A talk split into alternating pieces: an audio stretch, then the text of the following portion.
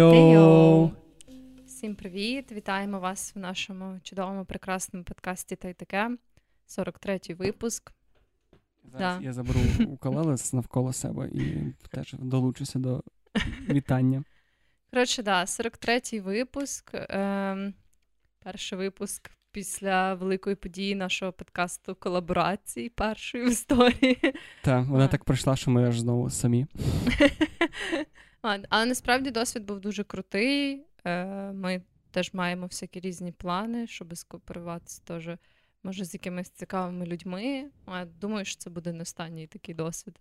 Та тобто для людей, які слухають тільки цей подкаст як перший подкаст, то сьогодні з вами в подкасті ти таке Джек, я контент-маркетолог, подкастер, е, людина, яка думає, говорить і рухає, і їсть. І Вероніка, тобто я, тобто documentation manager, technical writer і всі різні гарні інші епітети.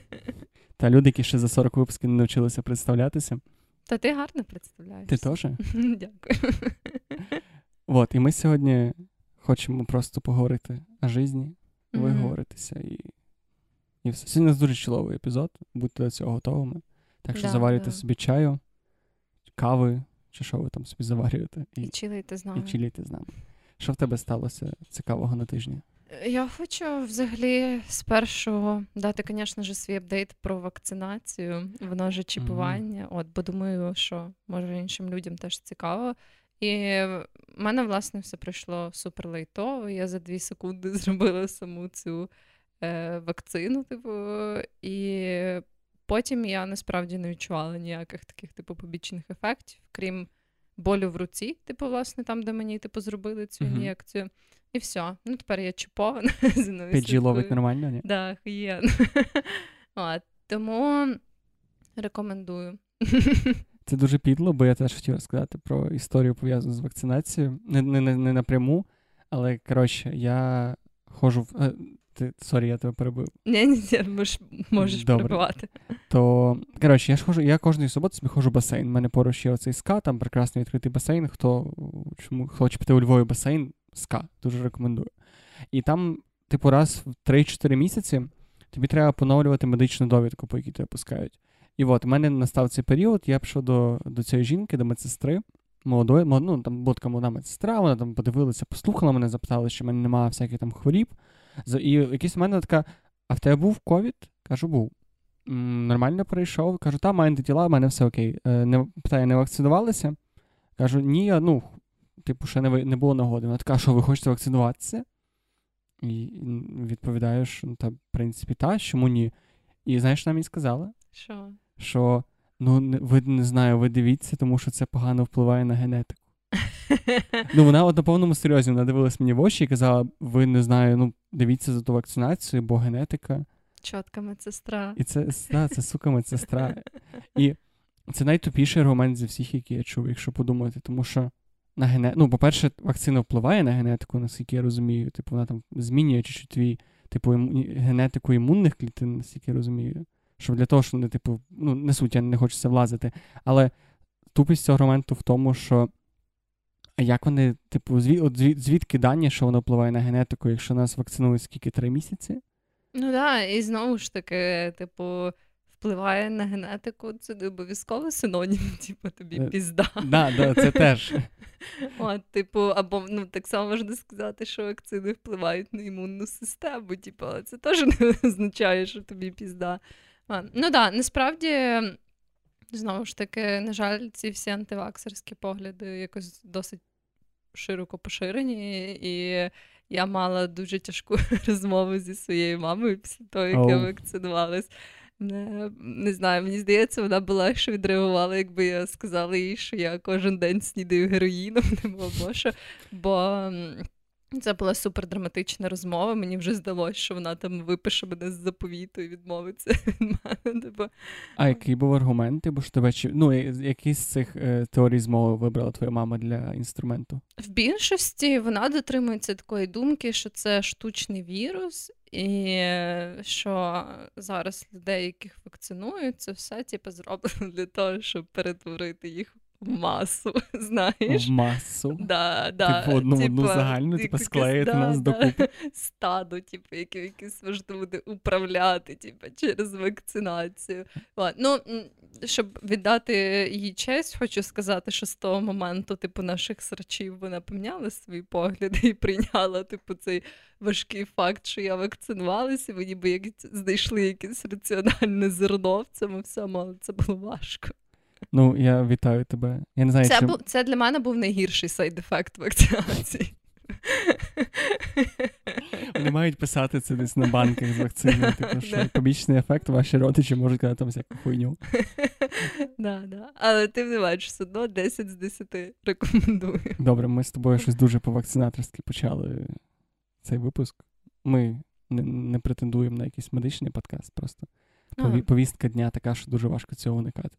І плюс yep. я ж тобі дуже заздрю, бо ти як привілейований клас суспільства зробила свою вакцину, а я ще чекаю своєї черги. Ну, ти ніби як теж належиш до цього привілейованого класу. Ну, але я не в цьому вузькому прошарку цього привілейованого класу.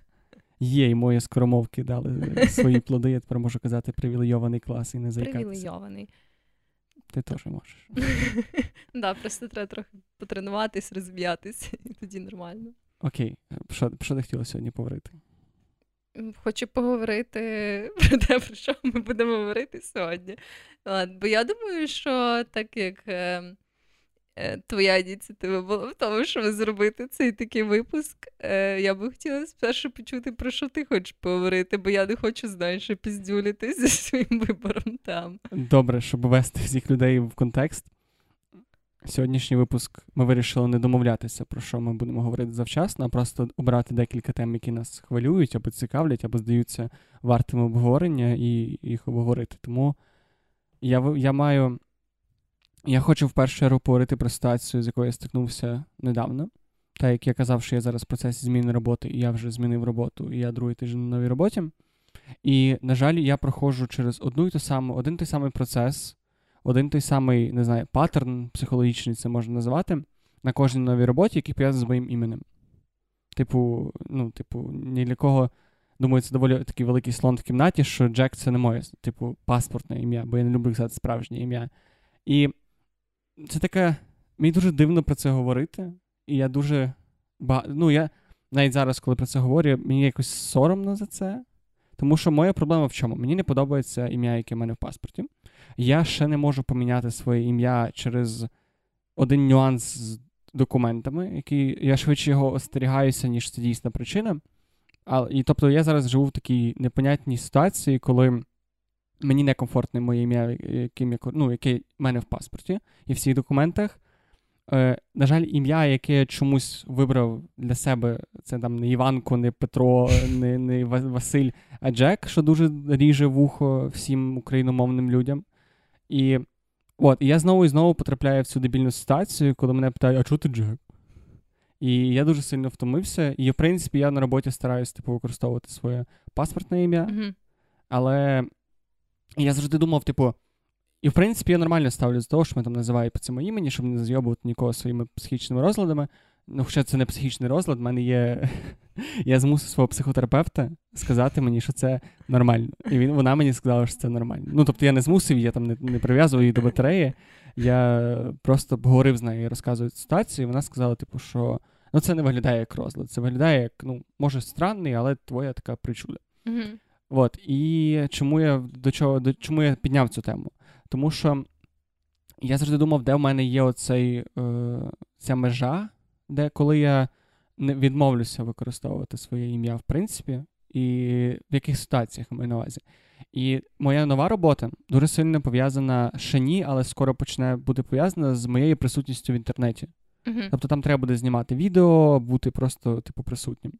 І от я зараз в такій дебільній перехідній стадії, коли мені треба сказати про це, що типу я не хочу представляти своїм іменем, е, ну, яким мене представили на роботі і так далі.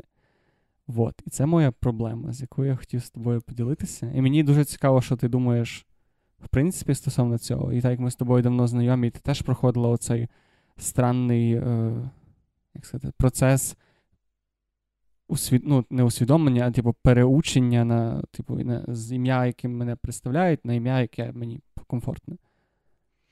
Ну так, да, взагалі, я от теж зараз намагаюсь пригадати свої якісь перші, ніби як враження, е, коли от ми тільки там познайомились і відбувалася ця якась така комунікація. Не здебільшого вона була теж як е, в робочому сетінгу, mm-hmm. типу, бо якось е, так я пам'ятаю, що. Я вже дружила, типу, з кількома ребятами там з нашої роботи, і ми ніби як е, почали так інтерактувати і з тобою теж, але це все, типу, якби так було в переміжку з іншими людьми. От, І я насправді навіть не пам'ятаю, чи ти зразу представився як Джек, чи ти представився своїм якби паспортним ім'ям. Та мені здається, що може навіть. Я пам'ятаю, що я точно знала твоє паспортне ім'я через те, що нашій теж роботі, якби було, mm-hmm. ну, власне, видно, типу, як е, звати кожного співробітника, типу, власне, прям по офіційним, ніби як даним. І я точно знала, типу, твоє це паспортне ім'я. Але мені якось здається, що цей процес відбувся доволі смуз, принаймні в нашому типу спілкуванні, саме отак, типу, тет-а-тет, бо е, в якийсь момент, мені здається, ти представився як Джек, типу, і я собі просто ну, зверталась до тебе як до чека. От що мене дивує, те, що це нормально. І я досі не можу зрозуміти до кінця, чому я так часто стикаюся з якимись такими странними непорозуміннями. І окей, якщо це мої рідні, тому що, ну, блін, вони мене знають з дитинства. Ну, вони типу та, дали тобі це ім'я. Та, там все І це для них навіть особисте. Окей, якщо це старші люди, в яких половина, ну, половина з них собаку звали Джек. І це теж це от ще один дебільний нюанс, що, сука, в нас чомусь мода називати собак е, людськими іменами, але закордонними. І, типу, я без жартів разів 12 в своєму житті, коли представлявся, чув, ого, мене так собаку звали. От, і це, Але це теж насправді мене мене це. Я вже якось дуже до цього змирився, і я дуже люблю собак, тому мене це не ображає. Мене це дивує тільки тоді, коли я говорю молодій людині, ну тобто там нашого віку, трошки старші, і і це сприймається якось так, типу, що. Коли мене типу, коли мене зайобують питати, яке те справжнє ім'я, і типу. І, і що мене найбільше в цій ситуації напрягає, так це те, що. Ем, дуже мало. Це настільки якась така дивна тема, і я я не знаю ні одну людину, ніде не бачив інфо. Ні, я знаю одну буквально людину, я знаю, я дуже хочу спілкуватися найближчим часом, які, яка проходила через схожу річ. Тобто, тому що це така дивна штука, і я не маю. І мені просто деколи здається, що мене ніхто в цьому не розуміє. Ну, я думаю, що може просто наразі серед людей в Україні, типу, просто не так вже і багато людей вибирає називатися якимось іншим ім'ям. Але разом з тим, у нас, мені здається, доволі поширена ця практика того, щоб давати якесь прізвисько людині, знаєш, mm-hmm. типу в своїй компанії. Що по суті в деяких компаніях, як я зауважила, прям повноцінно заміняє ім'я людини. От, Тобто, ну, це ніби як не така вже знаєш нова концепція для наших людей. Але разом з тим, да. Ну я можу зрозуміти, мені здається, просто можливо людям якось важко, типу, співставити оце, що ти. Вибрав ніби як сам собі ім'я і взяв таке аля екзотичне для українських реалій mm-hmm. ім'я. Можливо, їм якось от важко усвідомити саме цей факт, що, типу, ти вибрав собі, знаєш, знову ж таки, якби ти собі вирішив, що ти там Іванко або Василь, або ще щось, то я впевнена, що. Ну, yeah. особ... може, це все одно викликало би питання, якби люди в якийсь момент дізнавалися, що це не твоє справжнє ім'я, але мені здається, вони були би якось так, типа, більш. Ем... Типу, ну знаєш, розуміли, що типу, от тобі там не ну, подобається. З цим легше змиритися. Бо... Да, да. Але можливо, вони просто думають, що ніби як е, Джек це, типу, більш ексцентричне ім'я, і чому, типу, тебе привабило більш оце ексцентричне ім'я, ніж твоє таке більш поширене ім'я. Знаєш, що найтопіше? Я я не знаю, чому. Типу, і це не. Я навіть не маю якоїсь такої, знаєш, класної історії, щоб сказати, що там, я не знаю. Я всім розповідаю, коли мене питають, я не хочу казати правду, що в мене колись були дуже довгі дреди. У мене дійсно були колись дуже довгі дреди, і мене просто всі почали якийсь момент називати Джек, тому що Джек Горобець. І чомусь ця історія вканує всім, кому я її розказував, але я просто відчуваю себе некомфортно, бо я брешу людям і брешу собі від цієї історії. Але от мене це дуже дивний процес для мене, бо я не я не, не можу зараз прослідкувати, чому це стало для мене важливим. Чому? Бо я пам'ятаю, що я ще в школі в мене не було з цим проблем. Десь на першому курсі в мене з'явилося таке чітке бажання, що от мені некомфортно. І це в мене почалося з того, що мені не було комфортно, коли мене кличуть по моєму паспортному імені. Mm-hmm. І мені, до речі, сильно здається, що це пов'язане з батьками. Не те, щоб там в мене батьки були погані, просто я чомусь дуже асоціював оце викрик свого імені з піздецом, який до мене насувається.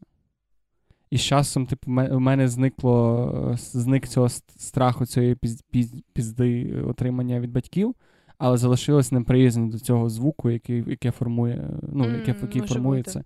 От. І, Але я я не знаю, чому я дурак все-таки вирішив зупинитися на Джек. Тобто, це не було. От я до чого веду, що це було від е, від небажання називати себе паспортним іменем. Це був такий як маніфест, а це було перше, що мені впало під руку, бо я тоді був е, репер, і я читав реп, і це був мій псевдонім. Там ще було якесь е, якесь типу, прізвище, але я вже не ну, я ніколи його не використовую. От, І, типу, я вирішив, що типу, ну, в мене красний псевдонім, то я, типу, як е, втечу від свого імені в найближче, що в мене було під рукою. Я про це жалію, але я тепер ну, думаю, що це ще гірше, що я можу зробити, це, типу, придумати собі ще якесь їбане ім'я і тепер всіх перевчити третій раз. От. І мені, Але добре, мені просто цікаво, що ти про це думаєш, тому що чому я почав цю тему ще раз? Тому що. Ти маєш на увазі, що я думаю, взагалі, типу, про твоє рішення називатися як Джек, чи типу, про твою інтеграцію типу, твого нового імені в твоє життя? Давай я скажу, е, в чому саме проблема, і тоді, можливо, це відповість на твоє питання. Бо я не знаю. Е, мене, Мені просто зараз предстоїть е, переді мною ця дурна розмова, коли я мушу сказати, ребята. Е, У нас є у нас там запис має робитися контент, але я не хочу представляти своїм ім'ям.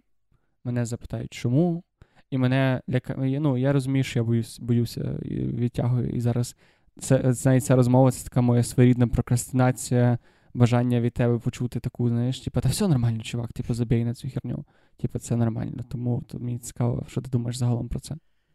Мені здається, що якщо типу, ти відчуваєш себе комфортно з ім'ям Джек, то, можливо, тобі ріл типу, треба замислитись над тим, можливо, не зараз, але в принципі, щоб поміняти своє офіційне ім'я. Бо якби, е, якщо ти е, так собі вирішиш, що тобі типу, так комфортно, і ти би хотів зробити цю зміну, то в принципі це і трохи полегшує твоє пояснення, бо ти можеш yeah. сказати, типу, цим людям, наприклад, з якими ти працюєш, що от, ребята, типу, я хочу представлятися як Джек, бо я там десь за який час планую помінятися. Ну, в принципі, воно зараз таке, я дійсно це планую. Ну, У тобто... Це якраз єдина проблема. Проблема з воєнкоматом, якщо від, відверто. І, і мені страшно це казати, бо в мене є якась така, знаєш, е, думка, що воєнкомат тебе не йде всюди, він слухає все. І у мене ніби нема проблем, я страшенно пласкостопий, і я не можу служити в армії, на жаль. На щастя, ну, на ну, жаль. Ну, я, дійсно, в мене є діагностована плоскостопість, плюс там ще якісь штуки, тобто я непридатний, але мені дуже страшно, що якщо я якимось чином ще раз туди потраплю, то мене, типу, типу, ще раз передіагностують, і мені вже, mm-hmm. типу, не пощастить отримати цей такий веселий е, діагноз, який не шкодить моєму життю, але шкодить mm-hmm. моїй службі в армії. І я зараз починаю ресерчити, і мені раніше казали, що ніби обов'язково мати цю справку з воєнкомату. Зараз я ніби починаю розуміти, що це не обов'язково. Тому я зараз в процесі цього ресерчу. А, а до якого віку у чоловіків, в принципі, цей, типу, аля до Вік, коли їх зайобує воєнкомат? 27 ага. або 28. Тобто 27, тільки не знаю, чи включно, чи е, вже 27, типу, тобі стукає день народження, і все. Я навіть знаю людей, яким було за тиждень до 27 їх забирали. Oh, shit. Ну, правда, ну, в мене не така жорстка ситуація. Я просто mm-hmm. ну, мене не мають забрати, я відверто широ непригодний. Просто, типу, не хочеться з тим зайвий раз ніяким ну, чином я, я розумію, да. Якби мені доводилось мати справу з воєнкоматом, я би теж не мала. Це найгірша інстанція, реально, це сама гірша інстанція, в якій я був. Я не хочу це варто окремого подкасту, який я не хочу записувати, бо мені страшно. Але це, ну, типу, це саме от лікар... лікарні, школи, всякі там податкові, це, типу, дитячі іграшки порівняно з воєнкоматом. Там ну там не є аж так ужасно, просто це таке як квінтесенція цього всього поганого, що mm. є в нашій е, державній системі. Да, я в принципі, теж так думаю. Ну, принаймні, базуючись на тих історіях, що я чула, звісно, сама я не мала з цим справи, але тим не менш. Мені просто здається, що е, там може, типу, ну, ніби як це знаєш, така штука, яка супроводжує, напевно, будь-який мінімально неконвенційний вчинок, типу, який ти приймаєш в своєму житті. І е, якось, е, напевно, найкраще мені здається, що можна зробити в цій ситуації, це, от, власне, знаєш, е, набратись цієї такої, може, спершу трохи фейкової впевненості, типу, але mm-hmm. просто собі, типу, визначити, що я прийняв таке рішення, і це нормально. Типу, і інші люди будуть, е, можливо, деколи якось дивно це сприймати. Але от я просто помічаю, що часто там. Ну, якісь такі неконвенційні штуки в моєму житті були в основному пов'язані з зовнішністю, там е, волосся яскравого кольору або там татуювання, ще щось. І це трохи інше, але тим не менш. Типу, деколи дуже, дуже це теж викликає типу, в інших людей якусь таку деколи странну реакцію. І якби деколи вони якби надають цьому більшого значення, навіть ніж я надаю. Деколи там люди прям дуже хочуть дізнатись, там як я зважилась на такий крок, або що, хоча я не зважувалась на цей крок. Та, він ніби прийшов просто... до тебе якось органічно. Да, да. І я якось в цьому сенсі для себе зрозуміла, що. Ну, я готова до такої реакції потенційно, коли там, типу, я знайомлюсь з, яким, з якимись новими людьми або що. Але при цьому я собі розумію, що та, може, це щось інакше, ніж, типу, є якась така стандартна штука. Але я от собі вирішила, що мені так заїбісь, і це найголовніше. І мені здається, що коли ти якби е, маніфестиш цю впевненість, типу, в своєму рішенні, люди, люди це теж це. Да, Вони теж якось це. Е, під це підлаштовуються, тому що вони якби відчувають, що ти не просто типу, виправдовуєшся і такі кажеш, ну я от собі вирішила, що я пофарбуюсь, бо якось так сталося. Коли ти просто такий кажеш, ну да, мені просто подобалося, я це зробила, і я себе так класно почуваю. От, І якби коли ти подаєш це під таким соусом, то дуже часто люди такі, типу, ну окей, знаєш, типу, це ну, тоді так. викликає набагато менше подальших розпитувань. Ну, ніби більше відчуваєш щирість. Це етап якраз частково та причина, по якій я перестав розказувати цю дебільну історію з дредами. І зараз та, я зараз намагаюся робити таким чином. Це в мене, от я ламаюся тільки ну, в плані того, що починаю хвилюватися, тільки тоді, коли це. Знаєш, якісь такі, в мене є чомусь дурацький страх, що навіть мені на роботі скажуть, що ой, бля, ні, ну ми тебе такого не брали. Коротше, типу, сорян, типу, ти, звісно, все нормально, але це щось, щось ти. Типа, щось ти забагато вийобуєшся. Я впевнена, що вони максимум подумають, що в тебе оце якась причуда. Типа, така, що то він це придумав. Максимум, типу, але я впевнена, що їм постійно треба теж компаніям мати справу зі змінами прізвищ, принаймні. Типу, бо часто ж жінки міняють свої прізвища, коли там виходять заміж і так далі. Тому я думаю, що там може це типу, буде інша причина, але тим не менше, я впевнена, що вони якось плюс-мінус знайомі з цією процедурою. Це типу не така вже і. Ну так, плюс я не я не претендую на, типу, мені окей, коли там мене шеф називає по імені, і я не збираюся там, типу. Мені просто не окей. Я от Мені це не окей. Я зрозумів тільки коли це стосується якогось такого довготривалого мого сліду в інтернеті. Uh-huh. Тобто я би не хотів, щоб десь там висіла. Типу, я не те, що хочу це приховати, я просто ніби не хочу якось представлятися так на загал, розумієш? Uh-huh. Тобто yeah. я не, не хочу, щоб десь було типу, місце, де я такий, типу, представляю своїм паспортним ім'ям, тому що це ніби оце якраз псує мій образ в цьому плані. Тобто, це Типу, коли я зроблю потім цей transition, я дуже дуже багато для себе паралелів з трансгендерами розумію. І я розумію, що це зовсім не не співставні речі, і мої проблеми набагато легше, набагато менше мені шкодять. Хоча паралели я все-таки знаходжу багато. Ну, з якимось неприйняттям якоїсь частини себе. От, І мені дуже хочеться, щоб. До чого я вів? А, ну от, ну я на цьому, напевно, і закінчу. Ти робиш цей transition. Так, а, що я роблю цей transition. Так. Я думаю, що я десь. Я дуже хочу його зробити чим швидше. Думаю, що мені вдасться, то я проапдейчу. Обов'язково. Але я вірю, що в тебе все вийде. Більше... Як? Або я піду в армію. І там з мене зроблять моє паспортне ім'я назавжди. Там кажуть, чуєш, Джек, будеш, блядь, або з собаками, або будеш паспортним ім'ям з солдатом. Я навіть не знаю, що би я вибрав. По-моєму, вже краще з собаками чіли. Да, то я би собі гладив. Їв би собі якусь там кашку. Добре, sorry. Я насправді, от е, коли теж думала про ці теми, то я теж вибрала такий персональний struggle, типу, і я щось думала про це багато останнім часом. І ми вже згадували е, в цьому випуску, який ми записували про е, призначення в житті. Mm-hmm. І я згадувала про те, що я от люблю це відчуття якогось такого саморозвитку, типу покращення своїх якихось там mm-hmm. Навичок, покращення свого життя. І через це я, в принципі, останні кілька років так е, намагалась переглянути свої оці так звані шкідливі звички, там як куріння сигарет, е, вживання алкоголю.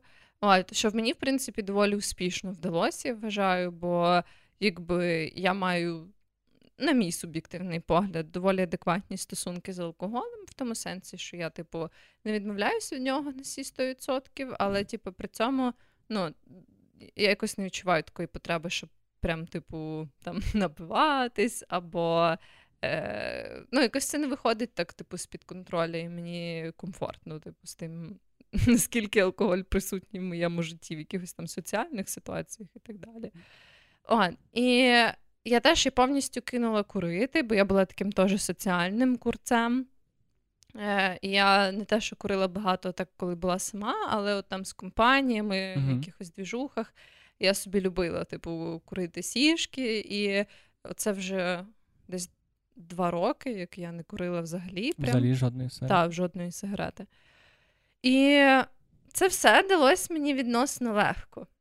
Але в мене є така дурна звичка. Sorry, а ти ще перестала пити кофеїн?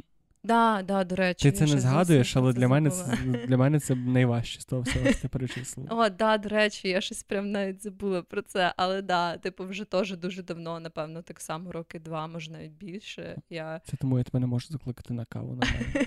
А, ну Мене можна кликати на безкофеїнову каву. Безкофеїнова кава не смачна. Нормально. А, Але тим не менш, типу, да, тобто якісь такі речі, які. Мені зовсім не подобались, як ну, їхній ефект на мене, там як е, всякі енергетики і кава, типу, то я перестала їх вживати, і сішки там, або е, алкоголь, типу, я якось почала так більш усвідомленіше ставитись до нього. Ну і власне. Проблема в тому, що все це працює, працювало досить легко, крім однієї сука звички, якою я не можу позбавитися. Я б вже може навіть хотіла, щоб це був героїн, бо я не можу перестати гризти нігті. Серйозно. Так, я не знаю. Я не розумію, типу, чого це така якась е, штука, типу, яка переслідує мене просто все життя. Типу, але власне, е, якби що моя проблема в тому, що я, типу. Е, бо є дуже багато порад, як перестати гризти, типу, саме нігті. Ти типу... мазала перцем? До речі, ні. Попробуй помазати перцем. Може, може, да, просто треба помазати перцем. Але, власне, типу, там, так як я роблю манікюр досить часто, типу, то я не можу їсти, типу, гризти нігті, самі нігті. От. Але, типу, я постійно так кусаю, типу, шкіру навколо своїх нігтів. Типу, самі нігті я не гризу, але, типу, я ніби як е, гризу, типу, цю площинку навколо Кутикули. типу нігтів. Да, да. І це така дурна звичка, і я типу не розумію, чого вона в мене взялась. І теж я читала типу, про ці компульсивні штуки, але я навіть не можу сказати, що це компульсивно. Типу, бо коли я це роблю, я дуже часто, типу, не роблю це машинально, я усвідомлюю, що я роблю. Типу. От. І е, блін, і це таке, бо я вже, типу, пробувала кілька разів, типу, якось так поступово від цього mm-hmm. відсторонюватись. І я, сука, не можу. Типу, я можу кинути курити. Я б, напевно, алкоголь могла перестати пити повністю. Гризти нігті перестати я не можу. Я ніколи не гриз нігті, відверто. Ну, тобто я там підгризав, коли мені було цікаво. Але там, або там, коли там знаєш, це заусіння, це не знаю, це українською. Та. Але в мене ніколи не було звички гристи нігті. Але при цьому, і при цьому я ніколи не розумів, нащо людям, які гризуть нігті, переставати гризти нігті. Ну, типу, це абсолютно безневинна річ. Ну, хіба я, я, типу, можливо, я не правий. Хіба якщо в тебе там е, гній під нігтями, чи бруд, і ти це їш, і воно там в тебе викликає якісь прищі. Ну, тобто, в такому ключі я це можу зрозуміти, але явно ти, я думаю, це не твоя проблема. Ну да, ну мені насправді не подобається. Типу, по-перше, оце відчуття, що коли я починаю, мені важко зупинитись, знаєш? І це, mm-hmm. типу, якось ну, не завжди доречно. Типу, бо деколи там це відбувається, коли типу, я щось зазвичай це власне відбувається через те, що я помічаю якусь оцю як зачіпку або знаєш якусь нерівність, типу, на шкірі, mm-hmm. і мені хочеться, типу, швиденько її позбутись, типу, і, звісно ж, типу, найпростіший спосіб це просто, типу, так якось або пальцями її розколупати, типу, або ще щось. І Якби, і от, власне, коли я починаю це робити, мені важко зупинитись, і якщо це стається, наприклад, в соціальному сетінгу, я відчуваю себе якось так, типу, странно, що я типу сижу в компанії цих людей, ну, якихось Я ніколи цього людей. не помічав. Ну, тепер, напевно, я не зможу це перестати помічати. Ем, ну, так, і, типу, якби деколи це мені здається, справляє не найкраще типу враження на інших людей. І не те, щоб я прям максимально парилась, типу, за враження, яке я справляю. Але тим не менш, це якось, ну, типу, я сама відчуваю, що в цей момент це якось трохи странно, знаєш, що я, типу, беру участь в якійсь, типу, там жвавій розмові і при цьому гризу нігті. Ну, так само, як дивитися в телефон. Тобто тебе яка є саме соціальний аспект? Це? Е, Не тільки. Типу, це одна складова, то що мені якби якось. Е, не, Типу, мені не подобається, що це ніби якось так ще впливає, типу, деколи на мій е, соціальний аспект, бо виходить, що я і думаю, власне, в цей момент, типу, паралельно і про те, що я гризу нігті, знаєш. А тобто ти не робиш це прямо відключено від. Да, да, То я ж кажу, типу, що в мене це не машинальна штука більшість часу. Тобто я віддаю собі е, рахунок тому, що я роблю. І оце е, одна частина, і друга частина це то, що власне. Хоч це і не створює якісь там, типу, жорсткі рани або запалення, це все одно залишає ну, такі ранки маленькі, типу, mm які теж там печуть, коли потім, я не знаю, я мою посуд або ще щось. Тобто, ну, зазвичай е, це доходить до таких, типу, мінімально травматичних ранок. Тобто, це не є щось таке, прям, що в мене якесь запалення, типу, але при цьому, ну, знаєш, ну, це теж думаю... неприємно. Да, да, от. І я розумію, тобто, що це, ну, та не смертельна штука, тобто, і там з поганих звичок це. По селф-деструктивності, напевно, не є, типу, на якомусь першому місці, це все-таки не героїн. Але тим не менш, знаєш, є оцей такий аспект, що мені це не подобається. Мені якби не подобається, які наслідки це привносить в моє життя, і mm-hmm. я не можу разом з тим перестати це робити. І я, до речі, хотів би ж повернутися до того, що ти казала, що це навряд чи компульсивно, і це може бути компульсивна поведінка. Я сужу по собі, тому що в мене є та сама проблема, яка в мене була з дитинства, але не з разінням нігті, а з. Я не знаю, як правильно перекласти слово fidgeting. Угу. Це коли тобі треба перебирати щось в руках. Uh-huh. Uh-huh. І в мене це почалося дуже сильно тоді, коли я купив AirPods. Тому що от їх крутити в руках, там дуже приємне це щолкання. І теж я дуже я ловлю себе на тому, що я йду по вулиці, мені треба їх. Мене сьогодні їх не було, бо взяла дівчина з собою на роботу. У нас одні на двох. І я, мені фізично не вистачало їх присутності, тому що я хотів їх дістати і покрутити. І це усвідомлений процес. Я чітко розумію, як я це роблю. Мені подобається робити, але це я я відчуваю, що це компульсивний розлад для мене. Такий, ну, такий дуже-дуже простий. Для мене це швидше за все таке якесь бажання щось контролювати, щось тримати в руках і чимось відволіктися. Я не знаю, звідки мене. Ну, типу, я... в твоєму випадку це ще може бути, знаєш, ти кажеш, тобі треба, щоб воно виправити щось. І mm-hmm. це може бути якраз пов'язане з тим. Типу, це твоє навіть теж ти почала з бажання вип... виправити з себе все дерьмо по-хорошому. То, типу, як, якомусь роді, те, що ти кажеш, е, що ти любиш там вичищати нігті там зубами, це теж якась твоя форма. Е, покращення себе, така типу ну, компульсивна. може бути. Напевно, може тому бути. тобі і складно, тому що це все несе, очевидно, негативний результат, а тут є домішок позитивного і негативного. Ну да, да. От, власне, я, до речі, думала про те, що можливо, з типу курінням е, і іншими такими подібними звичками мені було якось легше, бо я в процесі того, як я собі от вирішувала і переналаштовувалась на те, що я вже більше цього не роблю, я могла собі нагадувати, ніби як про позитивні наслідки того, що я от перестала це робити. Uh-huh. Там, наприклад, з кавою я собі могла думати: о, ну да, може мені там чуть хочеться е, якоїсь кави зараз, але я відчуваю, що я так набагато краще сплю без неї. Я от якби фокусувалась на цих позитивних аспектах. Uh-huh. І власне проблема в тому, що.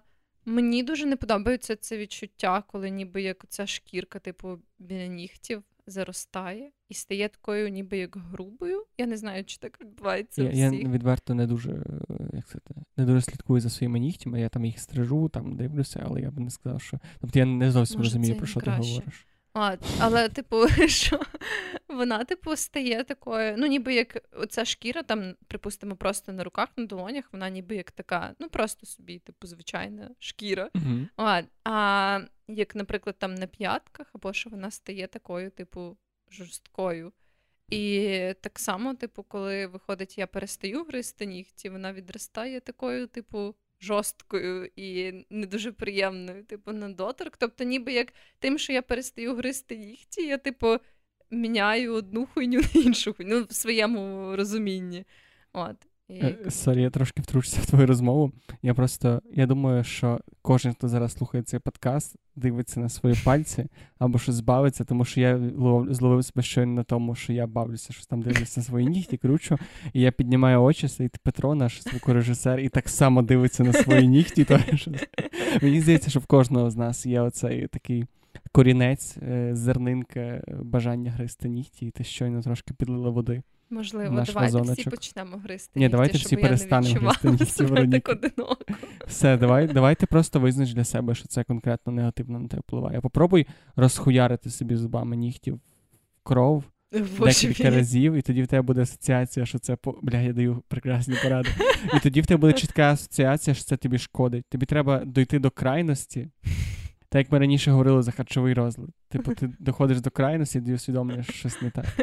А мені треба, не знаю, зламати AirPods або там, не знаю, не знаю, що ще мені треба.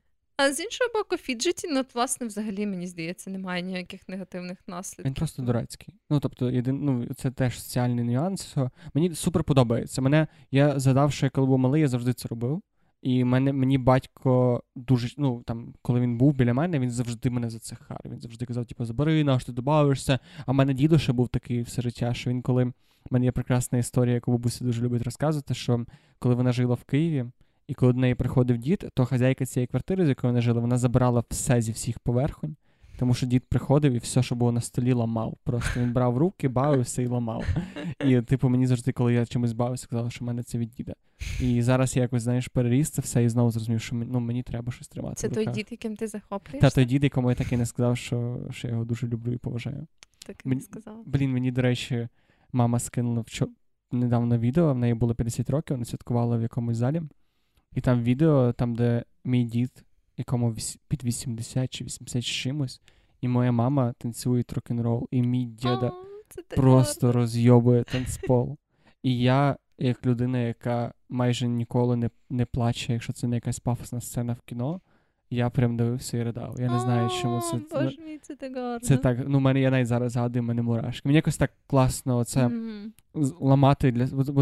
Старі люди, в мене, на жаль, зараз вже дуже мають погані асоціації. Не, не конкретно мої, просто ти ніби старість мене лякає як людина, яка типово боїться смерті, а коли ти бачиш, як, типу, оцей твій дід, як він, типу, як він знов молодий, мені це здається, дуже круто, що це, це дуже гарно. І я прям.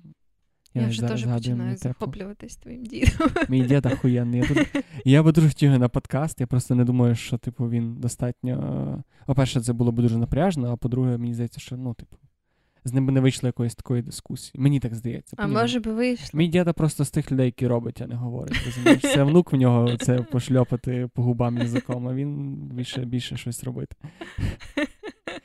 Добре, я ще, знаєш, я вернувся до теми своєї роботи, бо мене мучить одна штука доволі давно. Та як моя кар'єра дуже сильно пов'язана з менеджментом. Тобто маркетинг-менеджмент і, в принципі, в мене більшість моєї роботи це я не роблю щось руками, в мене є команда, з якою ми спілкуємося, я більше по стратегії, по якимось таким, знаєш, штукам. І завжди оцей маркетологи, менеджери, ця позиція завжди була завжди асоціюється в людей з людьми, які прагнуть влади. Mm. Ну, типу, знаєш, оці прям чорні піджаки, е, ну, типу, супер мужики з брівкейсами, оцими ходять з паперами, і вони там, знаєш, вони влади. Вони... Mm-hmm. Тобто, і я прокручую собі постійно це в голові, що це мене не стосується. Я ж жахливо насправді в ролі. Я частково дуже поганий менеджер, бо я не вмію бути строгим з людьми. Я максим, я, типу, завжди беру вину на себе внутрішньо. Тобто я дуже схильний відчувати провину, тому для мене. Типу, я явно не керуюся в бажанні типу, вийти. У мене є типу, мої особисті інтереси, але для мене ніколи влада, якась так, як така, не була не була чимось якимось критерієм мого успіху, і це явно не те, що я прагну. Мені навпаки здається, що це суперстресова штука. Але чим більше я починаю, типу, це рости по кар'єрі, отримувати більше цієї ну, влади, не хочу так казати, але нехай. І я починаю розуміти, що я не знаю, що таке влада. І я не можу, тобто, і, тобто, дуже часто є оця повістка, що люди можуть прагнути грошей, слави або влади. І якщо люди прагнуть грошей, ну, очевидно, є банківський рахунок, є там машини, квартири, ти можеш це виміряти. Якщо люди прагнуть слави, теж свого роду ти можеш це виміряти. Там, не знаю, скільки людей тебе пізнає на вулиці, скільки людей там хоче твоєї уваги, тобто підписники в інстаграмі. Тобто славу зараз взагалі дуже легко виміряти. Чого хочуть люди, які хочуть влади? Ти ніколи про це не думала? Типу, якщо сказати, що вся моя ціль це влада, то що я хочу? Тобто, практично, як це виміряти? Що це таке? Можливо, бути типу, в такій позиції, коли не твої рішення може багато що поміняти. Знаєш? Але знову ж таки, де. Тобто, тобто ти хочеш, щоб твоє рішення могло щось міняти? Тобто, да, щоб за тобою ніби як було завжди останнє слово.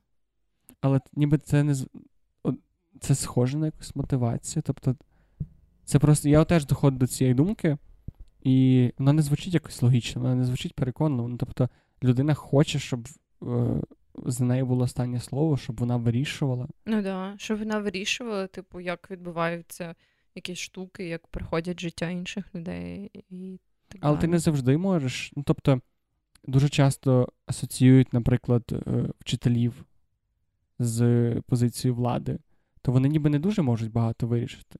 Ні, ну чого? Вони ж, типу, працюють ніби як з дітьми, які якраз формуються як особистості, тобто в них якраз є багато влади, типу, направити в якесь русло цих дітей, типу, цих формуючихся особистостей. Але чому тоді це бажання влади проявляється тільки в присутності інших людей? Я маю на увазі, чому в цих людей не не з'являється бажання створити свій якийсь мікросоціум, там не знаю, завести. Ну тобто, чому ці люди завжди прагнуть до людей, а не а не навпаки знайти якийсь куточок, який вони можуть контролювати Я повністю? думаю, не обов'язково. Ну, типу, є ж ці там чоловіки, які створюють якісь свої секти або ком'юніті, типу, по правилах, які.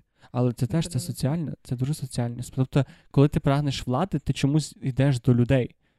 Але це але це суперечить тому, що ти ну, кажеш, що. Не думаю, що всі прямо йдуть до людей. Просто це, напевно, дає тобі такий самий повний experience, бо в якійсь мірі можна сказати, що і робота з тваринами це теж про владу, знаєш. Тобто, якщо типу, ти от маєш там, не знаю, е- дресирувати собак або їздити на конях, типу, це все одно про цей момент, що ти маєш якби домінувати цю. Але, але це швидше авторитет. І чи обов'язково влада має в себе включати авторитет? І чи є авторитет, по суті, владою? Я думаю, не ну, не обов'язково. Мені здається, авторитет і влада це теж такі доволі різні штуки. Ж, Типу, авторитет це просто якась твоя умовна експертиза, типу, умовна позиція, яка дає тобі можливість, типу, висловлювати свою думку. Але не це не обов'язкова експертиза. Ти можеш мати авторитет наприклад, якщо ти там кримінальний бос, ти можеш не мати якоїсь унікальної експертизи. Це тут твоє ієрархічне положення робить тебе. Ну, але ти кримінальний бос, бо ти маєш експертизу в кримінальному світі. Це не обов'язково. Ну, тобто, ти не ну, обов'язково. Ну, за все, да. Ти маєш. Ну, тобто, це... Ну, ти якби ти досягаєш цієї позиції, чи типу, це якби так іде, типу, мені здається, е, в ногу, що ти якби досягаєш цієї позиції, бо ти напрацьовуєш свою експертизу і свій авторитет. Це так цікаво, ти мене наштовхнув на думку, що виходить, що люди, які найбільше підкоряються владі, найбільше її хочуть ніколи. Ну, от я щось...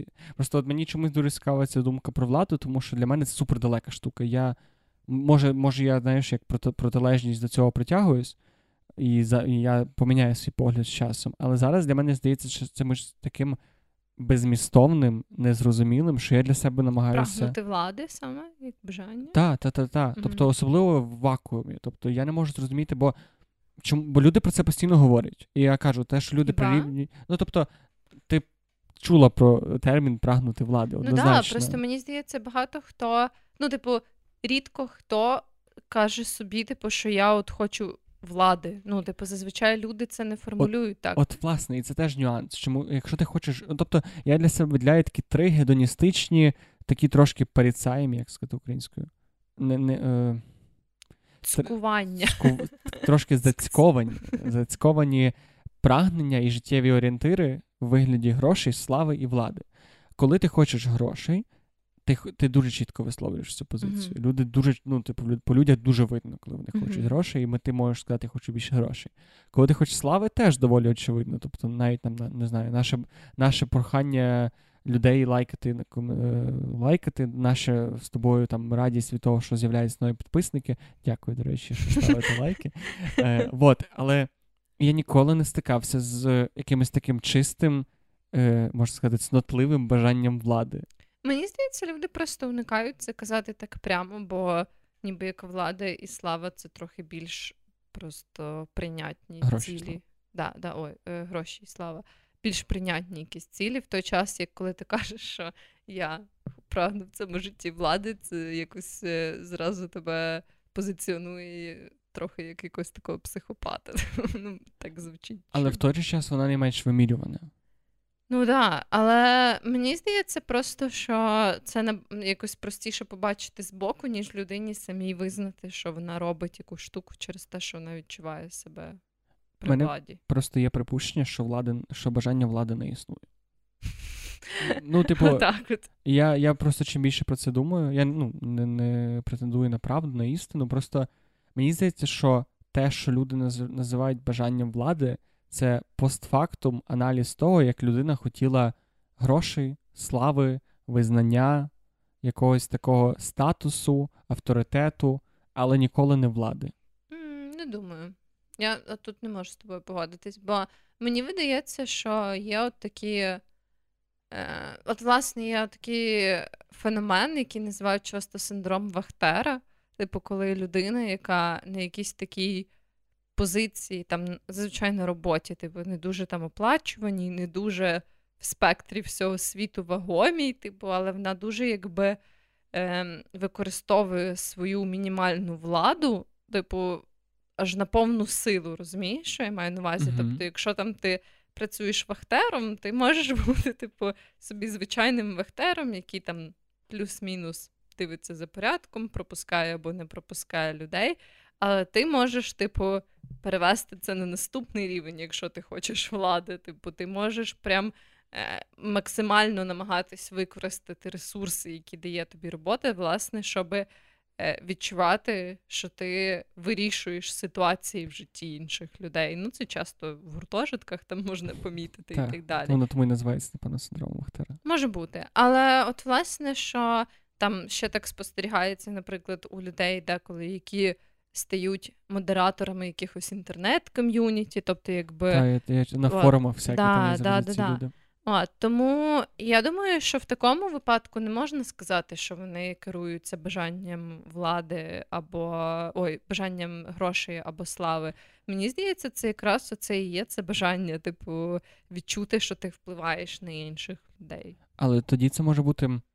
Це ще може, може бути бажанням, як це правильно сказати, бажанням визнання, бажанням бути поміченим і бути важливим. Може бути, але можливо, типу, це трансформоване бажання бути важливим і поміченим. Бо знову ж таки, якби це може бути така перша причина, чого людина це взагалі робить. Але ця перша причина може, мені здається, виливатися в дуже різні стратегії поведінки. Тобто, виходить, що влада це ну, чимось продиктоване бажання керувати рішеннями інших людей. Але от, власне, це рішеннями інших людей.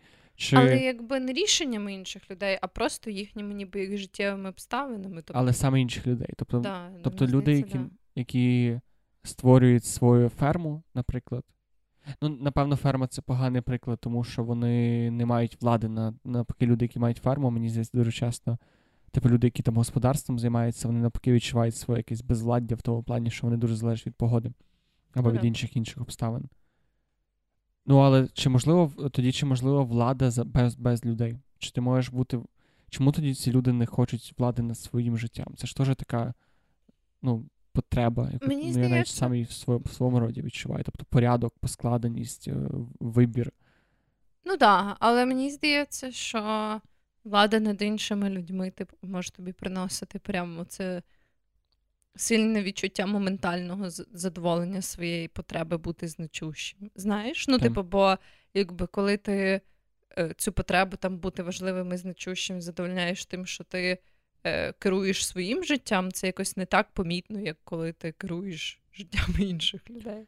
Просто тоді ти думаєш, що люди, які там мають супербагато влади. Я думаю, що люди, які мають супербагато влади, там не знаю, якісь президенти, диктатори, ці люди як є уособленням цього бажання влади. І мені здається, вони саме створили цей третій пункт в списку влада, е, слава, гроші, влада.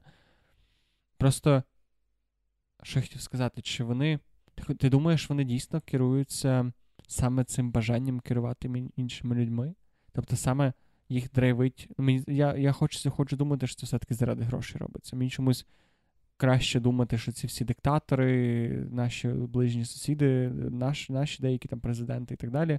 Вони керуються все-таки грошима, а не саме бажанням маніпулювати людьми і керувати людьми. Я не знаю, чому. Я думаю, однозначно є люди, які керуються тільки бажанням маніпулювати. Мені щось, чомусь дуже сумно, що такі люди існують. Ну так, да, але тим не менш, мені здається, що такі люди є, може їх прям не дуже багато, але я впевнена, що вони є. Але найчастіше мені здається, це мікс усього з цих таких трьох цих ну, та, мене, мене... аспектів головних.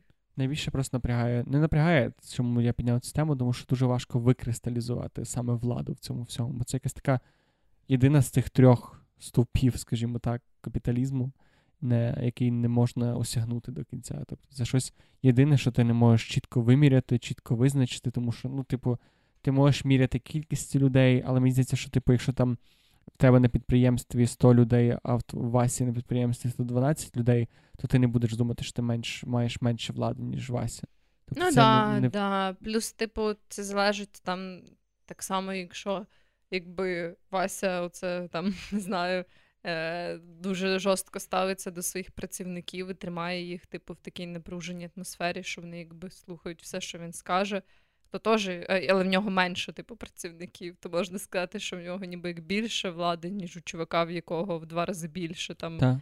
Е, робітників, але вони всі, типу, в чоловій атмосфері і всяке таке. Ну, тобто, це так, да, це дуже відносне поняття. А, І воно, да, його складність якраз таки певно полягає в тому, що ти не можеш чітко сказати, в кого більше влади, в кого менше влади, е, як ми вимірюємо це все. Але все-таки я думаю, що це така штука, яка однозначно присутня, типу, навіть в своєму чистому вигляді, а в нечистому тим більш типу, в змішанні з іншими бажаннями, там як гроші слава. А що скажи, ти думаєш, що всім це треба? Тобто в якійсь мірі, чи все-таки це більше як патологія свого роду? Ну, тому що гроші треба так чи в тій чи іншій мірі. Всім визнання теж в маленьких колах вузьких, але чи треба всім якоїсь влади в житті? Я думаю, якщо ми говоримо про владу над своїм життям, то да. Ну, типу, Але знаєш... це швидше контроль. От, те, блін, я можу дуже довго е, е, про це говорити і не хочу більше розганяти, але теж це більше контроль над своїм життям. І контроль і влада це різні речі. Ну да, да. Хоча... Але Хоча... все одно, мені здається, людям в більшості, напевно, потрібно відчувати владу над чимось, але це може, ну, мені здається, в більш таких здорових і ненапряжних кейсах проявляти, знаєш, на такому побутовому рівні. Да. Там БДСМ, шибарів, це все класика. От. Ну, Але насправді там в якихось теж навіть штуках, коли там ти. Не знаю, навіть е, робиш, е, займаєшся своїм хобі, і типу, ти відчуваєш якусь певну владу над цим процесом, бо ти там вже добре його осягнув і знаєш, яких результатів ти можеш очікувати. Типу, можливо, це так, типу, для пересічних людей задовільняє їхню цю потребу в владі. Ну, можна, але теж тоді залишається питання, чи контроль і влада це різні речі. Але добре. Але... добре. Це знаєш, це це, це, це вічне це як мистецтво і ремесло. Це можна розганяти типу, все життя і ні до чого не дійти. Так. Що в тебе ще цікаво?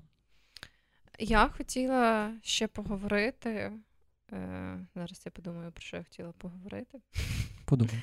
Так, щоб це не зайняло надто багато часу. А ми нікуди не спішимо, ми можемо знаєш. Я хотіла от, хотіла поговорити про таку штуку, яку я зауважила.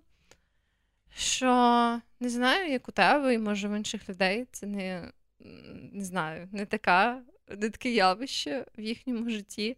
Але я от деколи помічаю, що я не завжди запам'ятовую якісь конкретні там історії, які розказують мої друзі, або я їм розказую. І в результаті, типу, просто або я теж помічаю це насправді і в інших людях. І буває такий момент, типу, що от є люди, з якими я спілкуюсь деякий час, і ми починаємо про щось говорити, хтось розказує якусь історію, і я розумію, що я вже колись її чула. Uh-huh. Типу, І це такий дивний момент для мене, бо якби з одного боку я розумію, що, типу,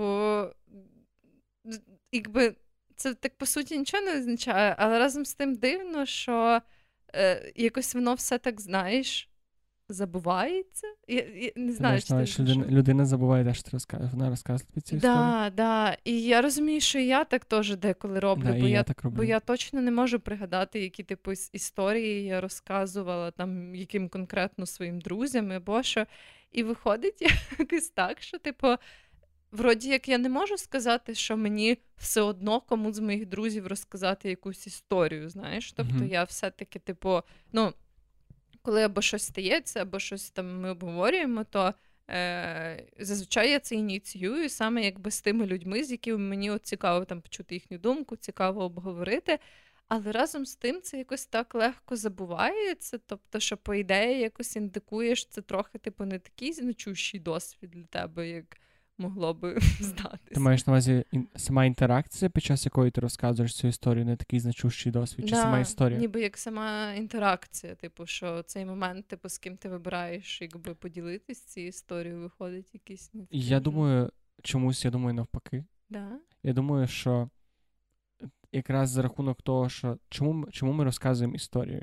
Тому що була ситуація, яка нас вразила і яка продовжує нам здаватися релевантною в цій ситуації, тобто, яка знову і знову в нашій голові випливає. І якщо ти розкажеш цю історію двічі, це означає не те, що ти забула, що ти розказала. Це означає, що двічі в спілкуванні з людиною в тебе виник контекст, в якому mm-hmm. розказати цю історію доречно. І я теж себе на цьому ловлю. І я, в мене є навіть друг, який мені розказує, от в нього є така звичка розказувати історію, і деякі історії я чую по п'ять разів на п'ятий раз це вже стає трошки забагато. Я для себе придумав таку приколюху. Я відповідаю однаково щоразу на цю історію. Да. І я я прям слово в слово, інтонація, інтонація. І я помічаю, як десь на четвертий-п'ятий раз в людини стається дежавю просто на моїх очах. Мене це забавляє. Я так себе просто Блін, розважаю. Мені теж треба так придумати, але От... це якось так поки що не стало надто часто, типу, щоб я собі ну, придумала. У мене було от два-чотири рази буквально, що мені вдалося це зробити. Я прям... Але це дуже круто. Я та, я бачу на очах. І... А ще з свого боку, мені деколи здається, я сприймаю свої історії як. Як стендапи свого роду. Я не знаю, чи в тебе є така штука, особливо коли це смішна історія. І мені здається, що кожного разу, коли я розказую, я трошки я знаходжу якісь смішні моменти, знаходжу mm-hmm. якісь класні інші погляди, і так би кожен раз, коли я розказую, я розказую краще. А, ну може бути. І це mm-hmm. теж, типу, тоді мені там не важко. Плюс, а ти маєш пам'ятати все, що ти розказуєш друзям. Ну, тобто, весь ми Так, бо... не обов'язково. Типу, знову ж таки, якщо ти пам'ятаєш прям кожнісіньке слово, це теж, напевно, зайвий ресурс, який ти витрачаєш на це. Тим більше, що, блін, ми стільки всього тримаємо в голові. Ну, тобто, yeah. особливо. Це ще знаєш, я не знаю, чи в тебе це теж в стосунках проявляється. У мене це часто з дівчиною, що ми розказуємо одно одному. У мене так з історіями, а не з анекдотами. І це так сумно. Моя дівчина дуже любить, коли розказує анекдоти. А я навіжу розказувати анекдоти другий раз, тому що ніхто не любить розказувати анекдоти другий раз. І в мене було дуже багато разів, коли я починав розказувати анекдот, вона така: О, е, я такий, я завжди починаю, типу, ти знаєш, це анекдот. І вона така, та ні, не пам'ятаю. Я починаю розказувати, і я бачу в очах, що вона згадала цей анекдот. І я кажу, типу, окей, я не буду його розказувати. І вона така: ні, розкажи. І, я і я не хочу розказати. І вона постійно мене вламує, і я як долбойоб розказую анекдот, і вона кожен раз сміється, як дура просто. І ми такі двоє сидимо. От, і, Але мені здається, що це просто нормально. І якщо ти забуваєш, що ти розказувала цю історію, я думаю, що людина може забути, що ти розказала цю історію. Якщо ми забули все разом, то це нормально. Типу, ось просто новий досвід. Найгірше, коли це на подкасті стається. О, до речі, я от насправді прям точно до кінця не пам'ятаю все, що ми обговорювали на подкасті. Ми записали це 43-й, 42-й випуск. 43-й. 43-й, ну тобто. Це 43 години піздіжа. Да, Це вже починає бути на тому рівні, коли я не завжди впевнена, чи ми зачіпали цю тему в подкасті чи ні. Але ще знаєш, це можна трошки з іншого боку глянути, що е, в брендингу, тобто ну, в бренд-менеджменті, коли ми говоримо про те, як формується бренд будь-якої великої гарної компанії, є таке є таке твердження, що хороший бренд це дятел. Mm-hmm. Дятел в тому сенсі, що ти вибираєш собі якесь. Е, якийсь слоган, там, наприклад, Apple там Think Different, Nike Just Do It, ну, тобто, якесь або якесь позиціонування, типу, що там ти суп, е, там, я щось не можу нічого задати, прям е, такого з язика нічого зняти не можу. Але і ти починаєш вибирати собі таке чітке позиціонування і бити в нього. Mm-hmm. І бити, бити, бити, бити, бити, бити, бити, бити, бити. І є таке ще твердження, що коли тебе вже заїбали, це твердження. Твої е, люди, яким, до яким ти його намагаєшся донести, тільки звикли до нього. Ага. І я веду до того, що повторювати деколи історії або якісь фрази класно, тому що це ніби. В очах інших людей це закарбовує твою особистість. Ну, Ти вибудовуєш свій, свій такий бренд. Особливо на подкастах нормально повторюватися, тому що це означає, що оця частина твого життя, оця історія, вона для тебе більш значуща і більше вплинула на твоє життя і краще і непогано репрезентує тебе. Ну так, як я зі своїм коліном.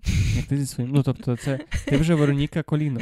Ти вже це було б дуже класно. Е, то якби ти була якісь італійські мафії, ти така, о, це Вероніка Коліно.